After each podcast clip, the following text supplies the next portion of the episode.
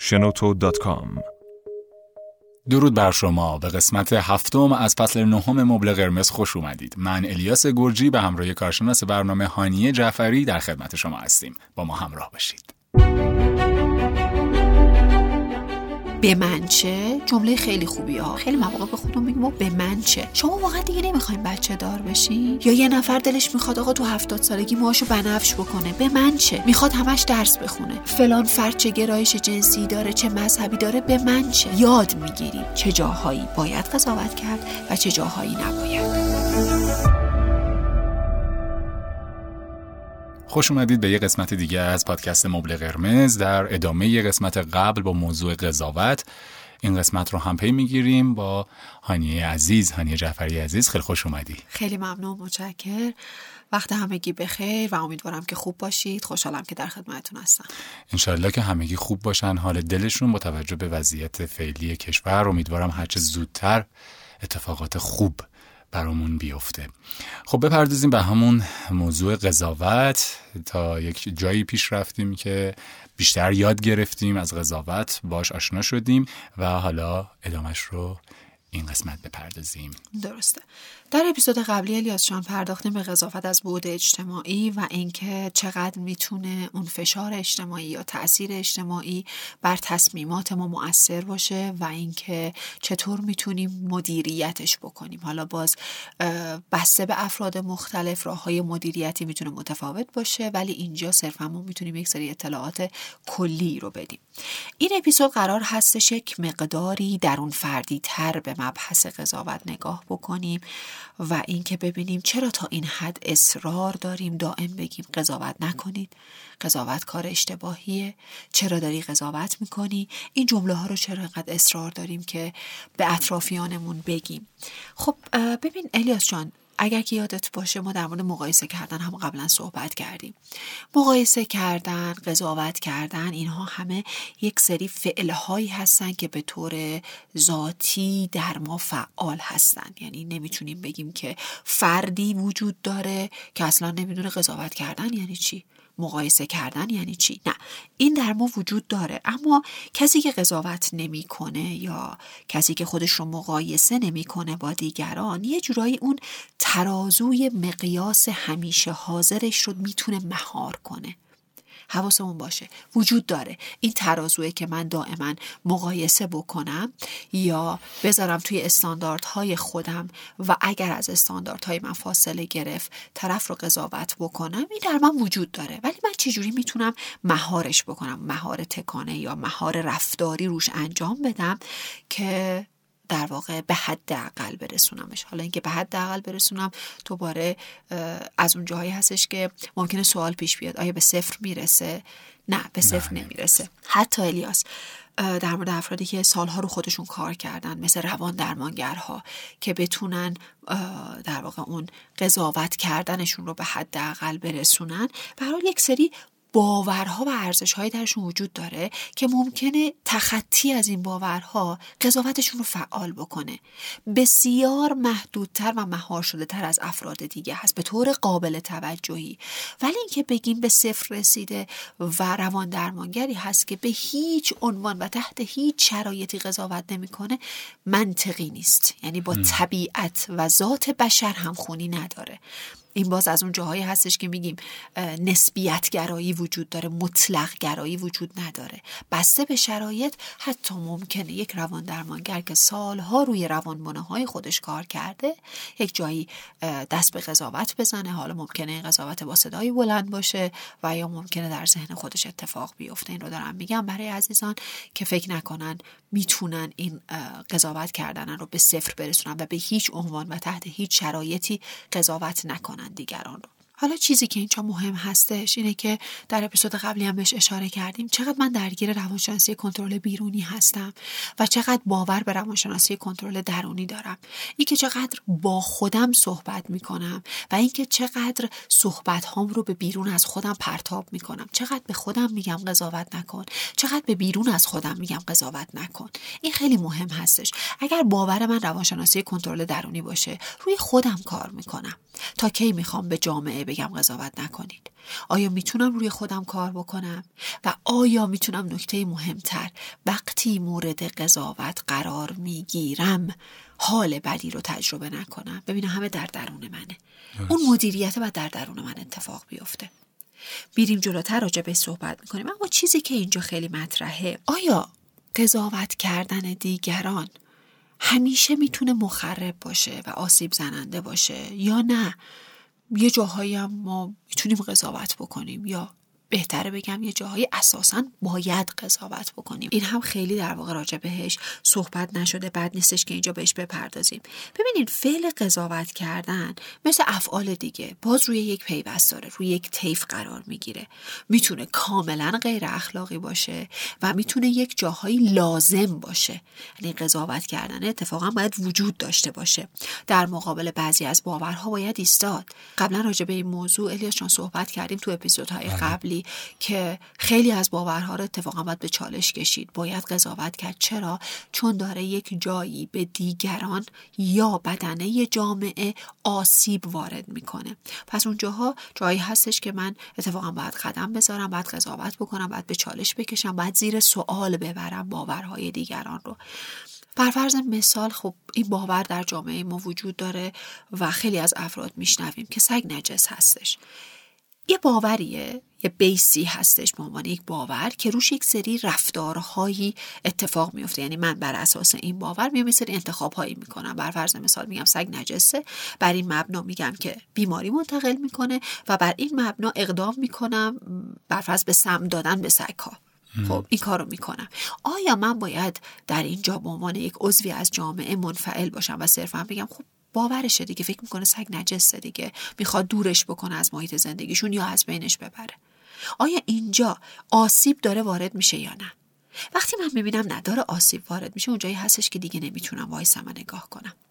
باید جلوی این باوره بایستم، باید به چالش بکشم، باید یک اقدامی انجام بدم. دیگه نمیتونم بی تفاوت رد بشم. این قسمت قضاوت کردن میشه کارآمد.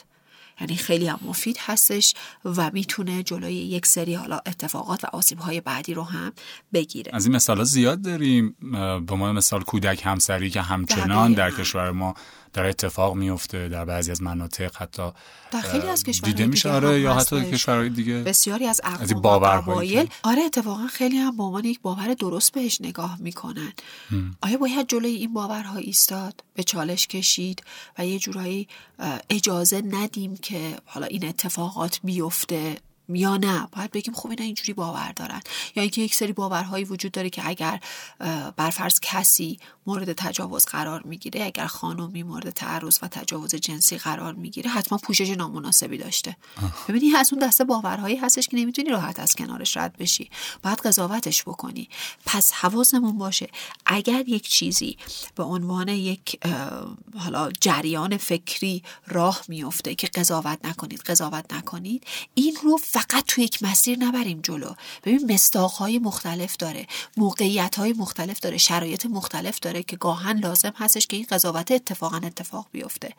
این در واقع انعطاف پذیر بودن ما رو نشون میده نسبت به پدیده‌هایی که در اطرافمون داره رخ میده.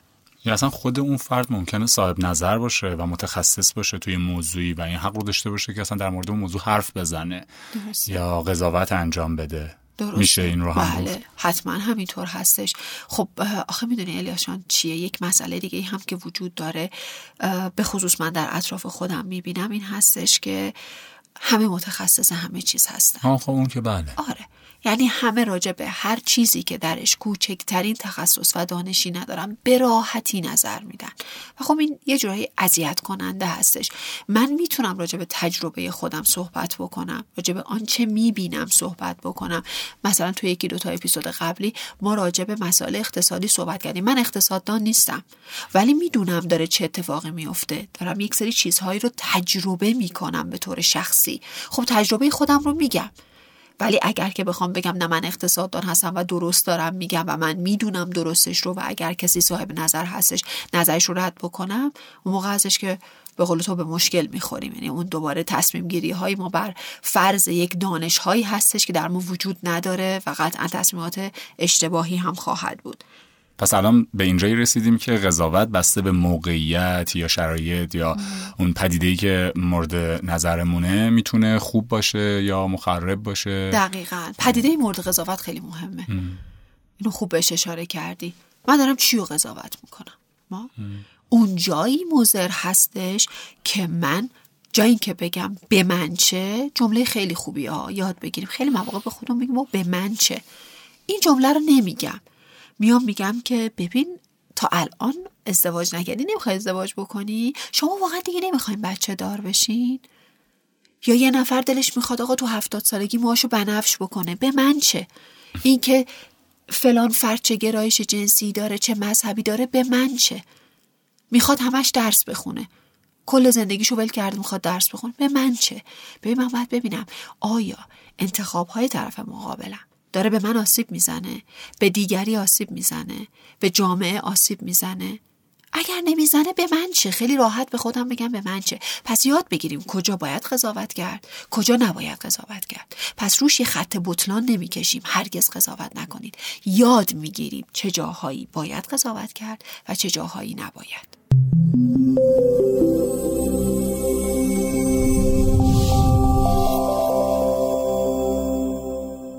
حالا مستقیم میخوایم الیاس بپردازیم به درون خودمون. در مورد بوده اجتماعیش به اندازه کافی صحبت کردیم. اول از همه میپذیرم که ما چه بخواهیم چه نخواهیم دائم داریم قضاوت میشیم. این وجود داره، نمیتونیم منکرش بشیم. دیگران چه در ذهن خودشون چه بلند بلند ما رو قضاوت میکنن، ما هم کنترلی روش نداریم. پس اولین قدم پذیرشه، پذیرش این واقعیت که ما قضاوت میشیم. دومین قدم باید درون نگری داشته باشم. یعنی چی؟ چرا قضاوت کردن دیگران حال من انقدر بد میکنه؟ باید برم درون خودم یه کند و کاوی بکنم، یه کاوشی بکنم، اینم ماجرا چیه؟ چرا من انقدر نسبت به قضاوت شدن حالم بد میشه؟ چرا انقدر حساسم؟ وقتی به ناروا قضاوت میشم به قدری حالم بد میشه که شروع میکنم به محکوم کردن همه. دیدی؟ عجب آدمیه ها، واسه چی منو قضاوت کرد؟ ببین تو چه دنیایی ما زندگی میکنیم، جامعه‌مون رو ببین چقدر درب و داغونه. ببین دائم داریم سرکوب میکنیم، محکوم میکنیم دیگران رو، چون ما اون پذیرشه نرسیدیم، هنوز درگیر پذیرشیم. میخوایم یه جورایی متوقفش بکنیم این قضاوت شدن رو و خب معمولا به تهش نمیرسیم، یعنی به اون مطلوبمون که هیچ کس ما رو قضاوت نکنه هیچ وقت نخواهیم رسید. در نهایت اتفاقی که میفته این هستش که خب آدم ها با سکوت قضاوتمون میکنن. یعنی شاید بلند بلند قبلا این کار رو میکردن، الان در سکوت این اتفاق میفته، صدایی از قضاوت در نمیاد. چون انسان به عنوان یک موجود اجتماعی طبیعی هستش که خب قضاوت رو داره میکنه و تو هم به عنوان یک موجود اجتماعی طبیعی هست که بخوای از جامعه تایید بطلبی ها. این رو من منکرش نمیشم. اینکه الیاس جان ما بخوایم جامعه به ما مهر تایید بزنه درسته طبیعی. اوکیه، ولی تا کجا؟ تا کی؟ به چه قیمتی؟ باز این از همون جاست که بعد به شدت و فراوانیش دقت بکنیم. تایید طلبی خوبه، ما یه سری افعالی رو انجام میدیم که از نگاه جامعه سازنده است، مؤثر، خوبه، یا افعالی رو انجام نمیدیم که از نگاه جامعه تقبیح شده یا رد شده یا هر چیز دیگه ای. ولی تا چه حد؟ تا اونجایی که من خیشتن خیش رو فراموش بکنم، اصلا یادم بره چی میخوام، یادم بره کی هستم. پس من باید حواسم به درون خودم باشه. وقتی خودم رو شروع به کاویدن میکنم، شروع میکنم ببینم اه چه اتفاقاتی داره در درون من میفته. کاری که ما در جلسات روان درمانی با مراجعینی میکنیم که حتی ممکنه وقتی مورد قضاوت قرار میگیرن پنیک بشن. یعنی من مراجعینی دارم که واقعا سطح استرسشون به قدری بالا میره که پنیک میشن. خب این افراد باید چی کار بکنن؟ وقتی در جلسات میایم کم کم کم کم اون درون مایه های روانیشون رو بررسی میکنیم، میبینیم که اه خب اینها تعریف درستی از خودشون ندارن. یعنی ته ماجرا به این میرسیم که دوباره اون هویت ناقصه، دوباره اون شناخت ناقصه. پس من باید چیکار بکنم اگه میخوام حساسیتم نسبت به قضاوت دیگران کم بشه؟ قدم مهم و موثر این هستش که شروع بکنم به خودشناسی، خودم رو بشناسم، بتونم یه تعریف روشن و مشخصی از خودم داشته باشم. اون موقع آسیب پذیری من نسبت به قضاوت دیگران خیلی کمتر خواهد شد به طور قابل ملاحظه‌ای. ساده ترین راه خودشناسی چی چی کار بکنیم؟ بنویسم، من مثلا تو برگه بگیرم دستم و بنویسم نکات مثبت خودم رو. ببین این موثره. آره ببین نگاه کن، اگر بخوام خیلی بازش بکنم طولانی میشه، اما چیزی که هستش در جلسات درمانی اتفاق میفته، ما با مراجعین به این صورت جلو میریم که میگیم خب شما بیاین تمام رفتارهاتون رو به اجزای تشکیل دهندش تجزیه کنین. ببینید شما هر پدیده ای رو که میخواید بشناسی باید به اجزای تشکیل دهندش تجزیهش بکنین، هر چیزی رو. خب در مورد رفتار هم همینه. همینطور که در اپیزودهای انتخاب و واقعیت درمانی گفتیم، رفتارهای ما چهار مؤلفه داره، تمام رفتارهامون. یعنی ما چیزی جز رفتارهامون نیستیم و این رفتارها که انتخابهای ما هستن باید تجزیه بشن. این چهار مؤلفه: شناخت که تفکرات ما هستش، احساسات و هیجانات ما، فیزیولوژی یا بدن ما، آنچه در بدن ما اتفاق میفته، و اکت یا عمل، اون قسمتی از رفتار که قابل مشاهده هستش. میایم اینها رو راجع بهشون صحبت میکنیم. یعنی میگیم ببین تو در موقعیت‌های مختلف یک سری رفتارهایی میکنی، بیا این رفتارهات رو به چهار مؤلفه تشکیل دهندش بشکاف، بعد ببینیم مشکل کجاست. توی این چرخه که فکرت روی هیجانت تأثیر میذاره، هیجانت روی بدنت، بدنت روی اکتت و همه از هم. یعنی ممکنه مستقیما افکارت روی اکتت تأثیر بذاره، اکتت رو هیجانت تأثیر بذاره. هنوز کسی نمیتونه بگه که تأثیر کدوم یکی از این چهار مؤلفه اول اتفاق میفته، یعنی سر زنجیر کجاست. اینا دائم دارن میچرخن، از هم تأثیر میگیرن، بر هم تأثیر میذارن. این رو باید به مورد بررسی قرار بدیم که اون خودشناسی اتفاق بیفته. چرا من توی این موقعیت اینجوری فکر کردم؟ گفتیم رمزش اینه که من چرایی جویی بکنم دیگه. چرا توی این موقعیت من اینجوری فکر کردم؟ چرا این هیجان رو تجربه کردم؟ چرا این عکس رو داشتم؟ شاید میتونستم یه عکس دیگه‌ای داشته باشم. این باعث خودشناسی میشه، اون چرایی جویی ها. چون اون چرایی جویی ها یه جورایی انگار داره بیل میزنه، میره عمق ماجرا رو در میاره. باورهای میانجی من چیان؟ باورهای هسته‌ای من چیان؟ چرا من احساس دوست داشتنی بودن نمی کنم؟ چرا احساس ناتوان بودن می کنم؟ چرا احساس بی‌ارزش بودن می کنم؟ وقتی مورد قضاوت قرار می گیرم ممکنه یکی از این سه تا باور یا هر سه تای این باور بالا بیاد. اینجوری هست که میتونیم اون خودشناسی بیشتر بپردازیم. میگم برای اشخاص مختلف متفاوت هستش، ولی یه همچین روندی رو سعی میکن. اگر سوالت این هستش که چجوری خودمون رو بهتر میتونیم بشناسیم، هر پدیده ای رو برای اینکه بهتر بشناسیم اولین کاری که میکنیم به اجزای تشکیل دهندش تجزیهش میکنیم و بعد اون اجزا رو با دقت مورد بررسی و چرایی قرار میدیم. اینجوری میتونیم به خودشناسی برسیم. بعد از این مرحله وارد دنیای مطلوب افراد میشیم. صحبت میکنیم راجع به دنیای مطلوب. چرا این باورها برای تو مطلوبن؟ چرا این دست شخصیت و افراد برای تو مطلوبن؟ چرا این دست اشیا برای تو مطلوبن؟ اینا همه یک دلیلی داره. اینها رو اگه دلیلش رو پیدا بکنیم، فرد نسبت به خودش شناخت بهتری پیدا میکنه و این اتفاق واقعا میفته. من در بین مراجعینم میبینم که بعد از یک مدتی چقدر بهتر خودشون رو میشناسن و هر چقدر بهتر خودشون رو میشناسن، مدیریت خودشون رو بیشتر میتونن دستشون بگیرن. یعنی اون سلف رگولیشن یا خود تنظیمیه به شدت درشون بالاتر میره. حالا پس تو همین معقوله شناخت و خودشناسیه، پس من فکر میکنم نیازه که گاهی اوقات بشینیم و باورهای خودمون رو هم بررسی کنیم، ببینیم چی به چه چیزهایی باور داریم. شاید اصلا همین باورهاست. حالا این باورها میتونن از هر جایی بیان دیگه، تزریق شده باشن به زندگی دقیقا. ما این باورها شاید داره ما رو حساس میکنه نسبت به قضاوت شدنها، نسبت به حتی اون نشخوار فکری هم فکر میکنم اینجا خودشون نشون میداره. دقیقاً همینطوره. تمام مسائل روانشناختی این زنجیره به هم دیگه متصل مم. هستن. شما وقتی مورد قضاوت قرار میگیری، نشخوارهای ذهنیت فعال میشه. چرا من قضاوت کرد؟ به باورها ربط داره. آره باید این موقعی باورامون رو به چالش بکشیم. اگر من باور دارم که وقتی انسان خوبی هستم که دیگران این رو بگن، یک باور ناکارآمده. چرا نباید راجع بهش صحبت بکنم خودم با خودم؟ چرا نباید به چالش بکشم؟ وقتی دیگران من رو تایید نمی‌کنن، وقتی دیگران من رو قضاوت منفی می‌کنن، خب الان من دیگه دوست داشتنی نیستم، دیگه ارزشمند نیستم، من ناتوانم. آره حتما باید مورد بررسی قرار بگیره باورهای ما، چون یه جایی باگ داره. حالا این باورها از کجا میاد؟ باز دوباره از همون فیلترهای شناختی که گفتم، دانش کلیمون، ارزش گذاریمون، دنیای مطلوبمون. چرا من این باور وارد دنیای مطلوبم کردم؟ چرا این تایید طلبیه به عنوان یک باور مطلوب وارد دنیای مطلوب من شده؟ این که میگم تو خودشناسی ما میریم سراغ دنیای مطلوب، به خاطر اینکه خیلی از تصاویر الیاس جان کاذبه، خیلی از تصاویر اشتباهه. اشتباه اون کاذبا کدومه؟ اونایی هستش که من رو قضاوت دیگران گفتم مطلوبه، یعنی یک سری باورهایی بوده که باورهای دیگران بوده، از نظر اونا مطلوب بوده، من وارد دنیای مطلوب خودم کردم. خب این کاذبه. چرا خودت بررسی نکردی؟ یا بعضیاش اصلا اشتباهیه، مطلوب نیست، برای شما کارآمد نبوده تا امروز که هیچی، کلی به ضررت تموم شده، کلی تصمیماتت رو زیر سوال برده. خب اینجا هستش که الان باید فکر بکنی این تصویر باید از سوال با من در بیاد یا نه. خیلی هم کار سختیه ها. این از باور انقدر عمیقه، باورها و ارزش‌ها که گاهن ضد ارزش هستن و ما فکر می‌کنیم ارزش هستن. برای اینکه بتونی اون تصویرش از دنیای مطلوب در بیاری خیلی درد می‌کشیم، ولی به نظر ارزش داره، چون زندگی کردن با این باورها واقعا خیلی مواقع برامون قد تلخ میشه و انقدر سخت میشه که خب ترجیح میدیم اون سختی و اون درد رو بکشیم و اون تصویر رو بکشیم بیرون، چون اشتباهی گذاشتیمش. پس آره، دنیای مطلوبمون و باورهامون و ارزشهامون رو باید حتما هر از چندگاهی مورد بررسی قرار بدیم و اگه فکر میکنیم کارآمد نیستش میتونیم حذفش بکنیم، حذفش کنیم. نمیتونیم حتما کمک تخصصی بگیریم برای اینکه مورد بررسی قرار بگیره. این باور از کجا اومده؟ چرا تا امروز پا برجاست؟ چرا بهش دقت نکردی؟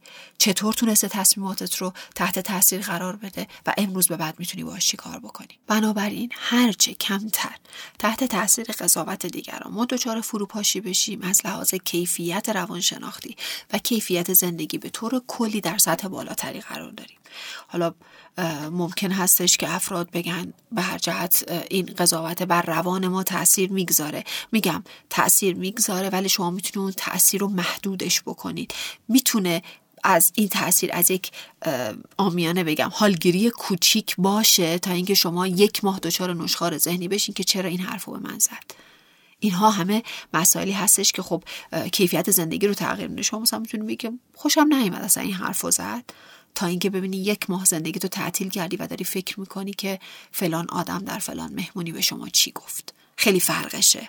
میدونی ما میخوایم تأثیر رو به حداقل برسونیم، این کار رو میتونیم بکنیم. پس یه جورایی این که میگن زندگی خودتو بکن، بر خودت باش، اصلا چی میگن گروه بابای حرف مردم، بی خیال حرف مردم و اینا، یعنی اینه درسته؟ باید اینطوری باشیم؟ الیاس جان الان خودت چی فکر میکنی؟ خب الان این دوباره نمیشه همون مطلق گراییه. چرا دیگه؟ من دقیقاً همچین چیزی تو ذهنم بود، ولی آره. گاهی اوقات هم خب خوبه، حال میده که آدم اینطوری فکر آره. کنه. گاهی اوقات ببین آره. کلمه خوبی گفتی، گاهی، نه همیشه.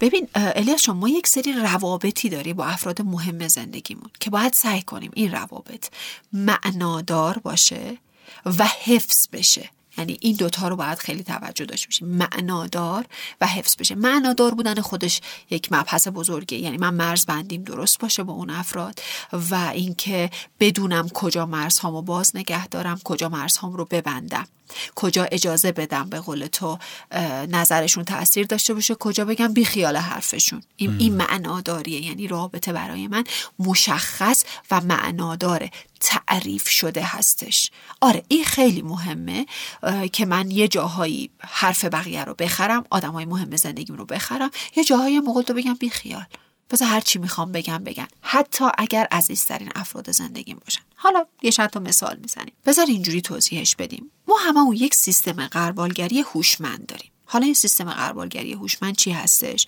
که خیلیا به کار میندازنش و خیلیا نه متاسفانه، ولی اگه بتونیم ازش کارآمد استفاده بکنیم خیلی میتونه مؤثر باشه. یعنی که ببینم چه کسی چه حرفی رو، چه نقدی رو، چه نظری رو درباره من داره، چه حرفی چه کسی چه نظری راجع به من داره. خب اینا رو باید خیلی حواسم باشه. مثلا افراد مهم زندگیم که من زیاد باشون در تماس هستم، حالا خانوادم هستن، دوستان صمیمیم هستن یا فامیل، حالا هر کسی، به من دو سه نفرشون گفتن که ببین خیلی تازگی ها زود از کوره در میری، چقدر جدیدن تو خودتی، به نظرم مثلا خیلی کم طاقت شدی. من از چند نفر این حرف رو شنیدم. سیستم غربالگری من اینجا به من میگه ببین صبر کن، بعد راستی آزمایی کنی، یا نمیتونی بگی برو باولش کنی چیزی میگه. چرا مثلا منو به عنوان یه آدم عصبی داره قضاوت میکنه؟ بی خیال حرفش. نه، این از سیستم غربالگری من به عنوان یک در واقع دیتایی که قابل اهمیت نیست رد نمیشه، اونجا میمونه. باید بررسیش بکنم. چرا باید بررسیش بکنم؟ به خاطر اینکه دو بیش از دو نفر به من این رو گفتن و به عنوان ناظر شخص سوم رفتار ام. من رو دیدن. آدمای نزدیکی هم بودن احتمالاً، آدمایی که من باشون زیاد در ارتباطم. ها حالا میتونه اون نزدیکی صرفا به نسبت نباشه، شما آره. با همکارات نزدیکتری چون داری شش هفت ساعت در روز رو با اونا میگذرونی، خب اونا میبینن تو رو از بیرون. اون ناظر شخص سوم هم همون جایی که همیشه نجات بخش ماست. ما هر وقت اراده رفتارمون رو نمیتونیم ببینیم از درون خودمون، باید بیایم به عنوان شخص سوم نگاه کنیم. حالا دارن چند نفری از بیرون من رو میبینن و این نقد رو به من دارن، پس نمیتونم از کنارش بگذرم. یه خود نگاه میکنم ببینم مصادیقش رو میبینم تو زندگی، واقعا این اتفاق افتاده؟ اگر این اتفاق افتاده باید یه جوری جلوش گرفته بشه. پس این از اون دسته نقدها یا قضاوت‌هایی هستش که من باید نسبت بهش حساس باشم، مهم هستش. ولی خب یه جایی سیستم غربال من میگه خیلی مهم نیست، یعنی ببخشید به توچه‌ای در پشت ذهن من وجود داره.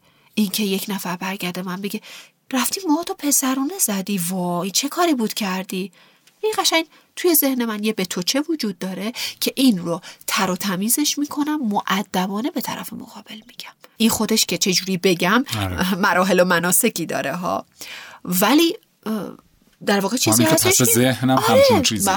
این که من موامو کوتاه میکنم یا این که موامو دوست دارم سبز بکنم یا این که دوست دارم این لباس رو بپوشم، این استایل رو داشته باشم، چیزی نیست که رابطه ای من با تو رو خدشه دار بکنه. و برای چی به خودت اجازه میدی همچین حرفی بزنی، همچین قضاوتی بکنی؟ و اونجا هستش که از سیستم غربال من رد میشه، مومونه دیتایی که خیلی مهم نبوده، داغونم نمیکنه. ای وای چرا رفتم موام کوتاه کردم، او حالا بس سه سال وایسم این مو دوباره بلند بشه، یعنی خیلی زشت شدم. روزی بیست و پنج دفعه برم جلوی آینه بگم ای وای چقدر بچه اشتباهی کردم، راست میگفتا. میدونی چی میگم؟ این خیلی مهم هستش که من چه اطلاعاتی رو ارزش بدم، گوش بدم، بهش نگاه بکنم و چه اطلاعاتی رو از کنارش رد بشم. باز هم تصمیم با خودمونه دقیقا. کدوم رو ارزش بدیم. من اطلاعات رو تحلیل میکنم از دست کیه؟ یه آدمی رد میشه یه چیزی به من میگه، من تحلیلش میکنم. اینکه کی اون حرف رو میزنم فکر میکنم خیلی مهمه دیگه، داشتیم چه آره. کسی. آره قطعا همینطوره.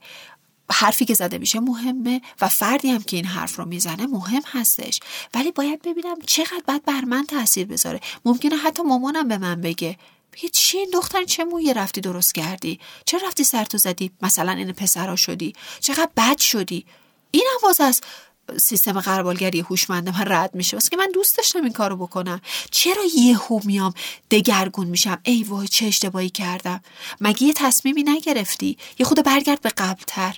اگر یک تصمیمی گرفتی باید روش خوب فکر میکردی، باید این رو در نظر میگرفتی که خب تو داری یه تغییر بزرگ در ظاهرت ایجاد میکنی. بعضیا میگن خوب شدی، بعضیا میگن بد شدی، ولی مهم اینه که مسئولیت انتخابت رو بپذیری.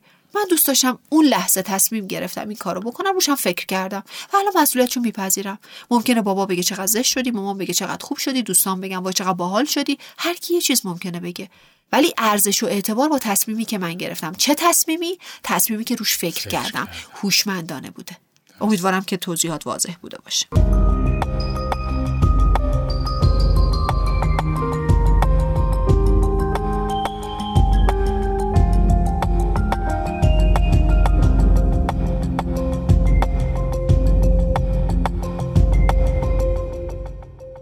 پس حالا در مقابل اون سوالی که قبلتر پرسیدم بی خیال حرف دیگران بشو، الان پس میشه گفت که نمیشه خیلی هم بی خیال حرف دیگران بود. دقیقاً همینطوره. دقیقاً همینطوره.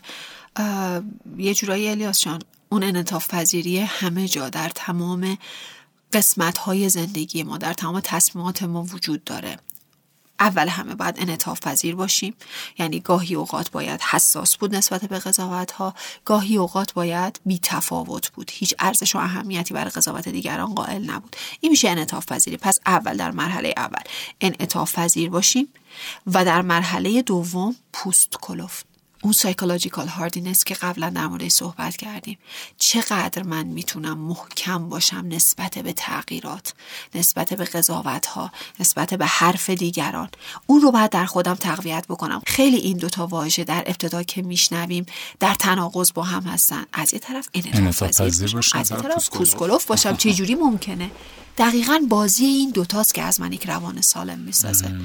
یعنی من همزمان علاوه بر اینکه انعطاف پذیرم پوست کلفتم هستم، هم پوشانی دارن. دقیقاً وقتی تو انعطاف پذیری پوست کلفتی، وقتی پوست کلفتی انعطاف پذیری، یعنی به هر آسیبی که دیگران میخوام به تو بزنن، اصلا من میگم یک نفر تو رو قضاوت میکنه که به تو آسیب بزنه، پشت خیلی از قضاوت‌ها آسیب زدن نیست اصلاً، به هیچ عنوان، یعنی صرفا خواسته یک نظری بده، حالا اثر نادونی یا اثر اینکه روابط اجتماعی یا مهارت‌های ارتباطی بلد نیست، خیلی زشت این رو گفته، خواسته نقدی بکنه، خیلی بد این رو گفته، نمیخواد آسیب بزنه. ولی ما میگیم مثلا در بدترین حالتش یک نفر میخواد به من آسیب بزنه، اگر من انعطاف پذیر باشم تونستم تو اون مرحله پوست کلفت عمل بکنم و آسیب نخورم، یعنی ترکشه به من وارد نشه و بالعکس. پس این دوتا خیلی اتفاقا هر دو هم لازم و هم ملزوم هم هستن. یه نکته مهم دیگر رو هم بگم اگر بشه بحث رو ببندیم. ببین الیاس جان، این خیلی مسئله هستش که من در بین مراجعینم میبینم و کسانی که نسبت به قضاوت خیلی حساس هستن، یعنی در درون خودشون نمیتونن با مورد قضاوت قرار گرفتن کنار بیان، معمولا افراد تک محصولی هستن. خیلی به این قضیه دید. آره، تک محصولی بودن دقیقاً به این معنا هستش که شما سعی میکنی توی یک حوزه از زندگیت خیلی خوب عمل بکنی. یعنی چی؟ یعنی که مادر خیلی خوبی باشی، یک مدیر بسیار موفقی باشی، حوزه های دیگه زندگیت خیلی کم رنگه. مالتی تاسک نیست در واقع. ببین در مورد مالتی تاسکر بودن یه جورایی بیشتر به لحظه برمیگرده، اینکه حالا این واژه‌ای که مم. گفتی، اینکه یک فرد مالتی تاسکره، آره آفرین، اون مال افرادی هستش که در واقع اون غده پینئال که دو تا نیم کره مغز رو به هم دیگه وصل میکنه خیلی سیناپس‌های فعالی داره یا احیانا از لحاظ حجم و وزنی بزرگتر هستش و اینها میتونن همزمان بین دو نیم کره خیلی پل، راحت پل بزنن و روی چند تا تاسک تمرکز داشته باشن. الان راجب اون قضیه صحبت نمی کنیم، میذاریمش کنار. این که تو جنبه های دیگه زندگیت رو هم رشد بدی در حد تعادل. وقتی تو سعی میکنی یک مادر خیلی خوب باشی، اون لحظه که مادری تو مورد قضاوت قرار میگیره خورد میشی، چون دیگه چیزی نداری برای ارائه. وقتی تو سعی میکنی یک مدیر بسیار موفقی باشی، اون موقعی که مهارت های مدیریتی زیر سوال میره داغون میشی. پس من باید حواسم باشه درگیر بی‌نقص گرایی نشم. ببین الیاس، معمولا کسایی که یک حوزه از زندگیشون یا دو حوزه از زندگیشون رو فقط رشد میدن درگیر بی‌نقص گرایی هستن، چون تو دیگه عملا وقتی بی‌نقص گرایی فرصت نمی‌کنی که اون روانت رو، زمانت رو صرف حوزه های دیگه بکنی. یعنی یک مادر بسیار خوب بودن دیگه نمیرسه از لحاظ اجتماعی اقتصادی رشد بکنه، فقط درگیر فرزند پروریه، درگیر خانه‌داریه. یا اونی که سعی میکنه یک مدیر خیلی خوب باشه دیگه نمیتونه توی خونه خیلی خوب عمل بکنه، نمیتونه فرزند پروری خیلی خوبی داشته باشه، چون میخواد تو اون حوزه بی‌نقص باشه. به قدری اون حوزه انرژی روانی و زمانیش رو میگیره که دیگه چیزی نمیمونه برای حوزه های دیگه. پس من همیشه میگم حواسمون باشه تک محصولی نباشیم، به این معنا در چند حوزه به اندازه کافی خوب باشیم. این به اندازه کافی بودن خیلی کلیدیه. مادر به اندازه کافی خوب، مدیر به اندازه کافی خوب، فرزند به اندازه کافی خوب، دانشجوی به اندازه کافی خوب. اینجوری دچار بی‌نقص گرایی نمیشی، حوزه های مختلف رو داری رشد میدی. اگر توی حوزه مورد قضاوت قرار گرفتی حرفی برای گفتن داری، یعنی در درون خودت نگاه میکنی میبینی مسئله ای نیستش. اگر یک جا مشکل آره... داشتم برای جای دیگه، آره اصلا ممکنه این نقدم که کردن درست باشه، ولی من حالم خوبه به خاطر اینکه به اندازه کافی در حوزه‌های دیگه رشد کردم، به اندازه کافی هنوز ارزشمندم. ببین سری نمیره سراغ باور من بی ارزش. وقتی مادری زیر سوال میره تو دیگه چیزی نداری، سری میشی من بی ارزش، من ناتوان، من دوست نداشتنی. ولی این فرد نه، حوزه‌های دیگه‌ای داره که میگه ببین من به اندازه کافی ارزشمندم، شاید یکی دو دفعه توی این حوزه خوب عمل نکردم ولی به طور کلی همچنان حرفی برای گفتن دارم. من این رو در بین زوجین زیاد میبینم الیاس جان، وقتی یک خانومی تجربه مورد خیانت قرار گرفتن رو داره، معمولا اگر از لحاظ اقتصادی اجتماعی یک لول قابل قبولی داشته باشه کمتر میشکنه. چرا؟ پیامی که خیانت داره چی هستش؟ پیامی که خیانت به یک خانم یا به یک آقا میده این هستش که من به اندازه کافی خوب نبودم، نقص داشتم، و همسر من برای جبران نقص‌هایی که در من بوده سراغ دیگری رفته. یعنی یک قضاوت از در واقع پایین‌تر بودن، برتری نداشتن، یک حس حقارت در فرد ایجاد میکنه. ولی کسی که خانومی که آقایی که حالا معمولا آقایان از لحاظ اقتصادی اجتماعی یک لولی دارن، معمولا در کشور ما اینطوری هستش، ولی در مورد خانم‌ها چیزی که تجربه شخصی خود من بوده با مراجعینم، دیدم خانم‌هایی که از لحاظ اقتصادی اجتماعی سطح قابل قبولی دارن، یعنی شغل دارن، تحصیل کرده هستن و یه جورایی مستقل هستن از لحاظ مالی، کمتر داغون شدن وقتی که تجربه مورد خیانت قرار گرفتن رو داشتن. و این خیلی چیز مهمی هستش. ببین تک بعدی نبوده. من فقط یه خانم خونه خیلی خوب نبودم، فقط یک مادر خیلی خوب نبودم. الان حرفی برای گفتن دارم. یعنی اگر که مورد خیانت هم قرار گرفتم، اگر هم قرار هستش که جدا بشم، میتونم رو پای خودم بایستم. هنوز حرفی برای گفتن دارم، هنوز میتونم جلو برم. پس این قضیه خیلی مهمه، تک محصولی نباشیم. خیلی هم عالی. انقدر که این چند دقایق اخیر مباحث خیلی خوب و خیلی در واقع مفید داشت برای من پیش میرفت که دلم نمیاد واقعا تموم کنم این قسمت. و این تک محصولیه خیلی خیلی خیلی خوب بود، خیلی کلیدی بود به نظرم. همونطور که گفتی واقعا باید بهش توجه بشه و اون سیستم غربالگری هوشمندم به نظرم خیلی جذاب بود. این که بلد باشیم بدونیم که چی جوری بتونیم وجود داره و, و استفادهش آره کنیم. استفادهش کنیم و اینکه در نهایت باز تصمیم با خودمونه، انتخاب با خودمونه که از اون غربالگری که داریم انجام میدیم کدوم قضاوت‌ها رو دقیقا بهشون بها بدیم، بهشون بپردازیم و کدوم‌ها رو بی خیال حرف دقیقا مردم ردش دقیقا کنیم. و اینکه قضاوت وجود داره، باید این رو بپذیریم، بله. پذیرش داشته باشیم نسبت بهش و ممکنه قضاوت بشیم، چه با صدای بلند چه در سکوت، ولی بله. اون به خودمون برمیگرده که چطور بتونیم ریاکشن نشون بدیم نسبت بهش، تأثیرش رو بر خودمون مدیریت بکنیم با خودشناسی و در واقع شکل دادن یک هویت منسجم. عالی. مرسی خشت. مرسی هانیه عزیز خشت. در کنار من بودی با موضوع قضاوت. ممنون از شما که همراه ما بودی تا انتها. مبل قرمز رو میتونید در شنوتو و باقی اپلیکیشن های پادکست خان سرچ کنید، گوش بدید، به دیگران معرفی کنید، به اشتراک بگذارید. دو میلیون پخش رو هانیه جان رد کردیم. بسیار عالی. در این چهار پنج سالی که داریم مبل قرمز رو تولید میکنیم. ممنون از این که همراه ما هستید. به صورت اختصاصی مبل قرمز از شنوتو پخش میشه در استودیوی شنوباکس با تیم حرفه‌ای. و اگر شما هم مایل هستید که یک پادکست داشته باشید، میتونید از استودیوی شنوباکس استفاده بکنید، ارتباط بگیرید و حتما میتونید پادکست خودتون رو استارت بزنید. مبل قرمزی باشید. خدا نگهدار.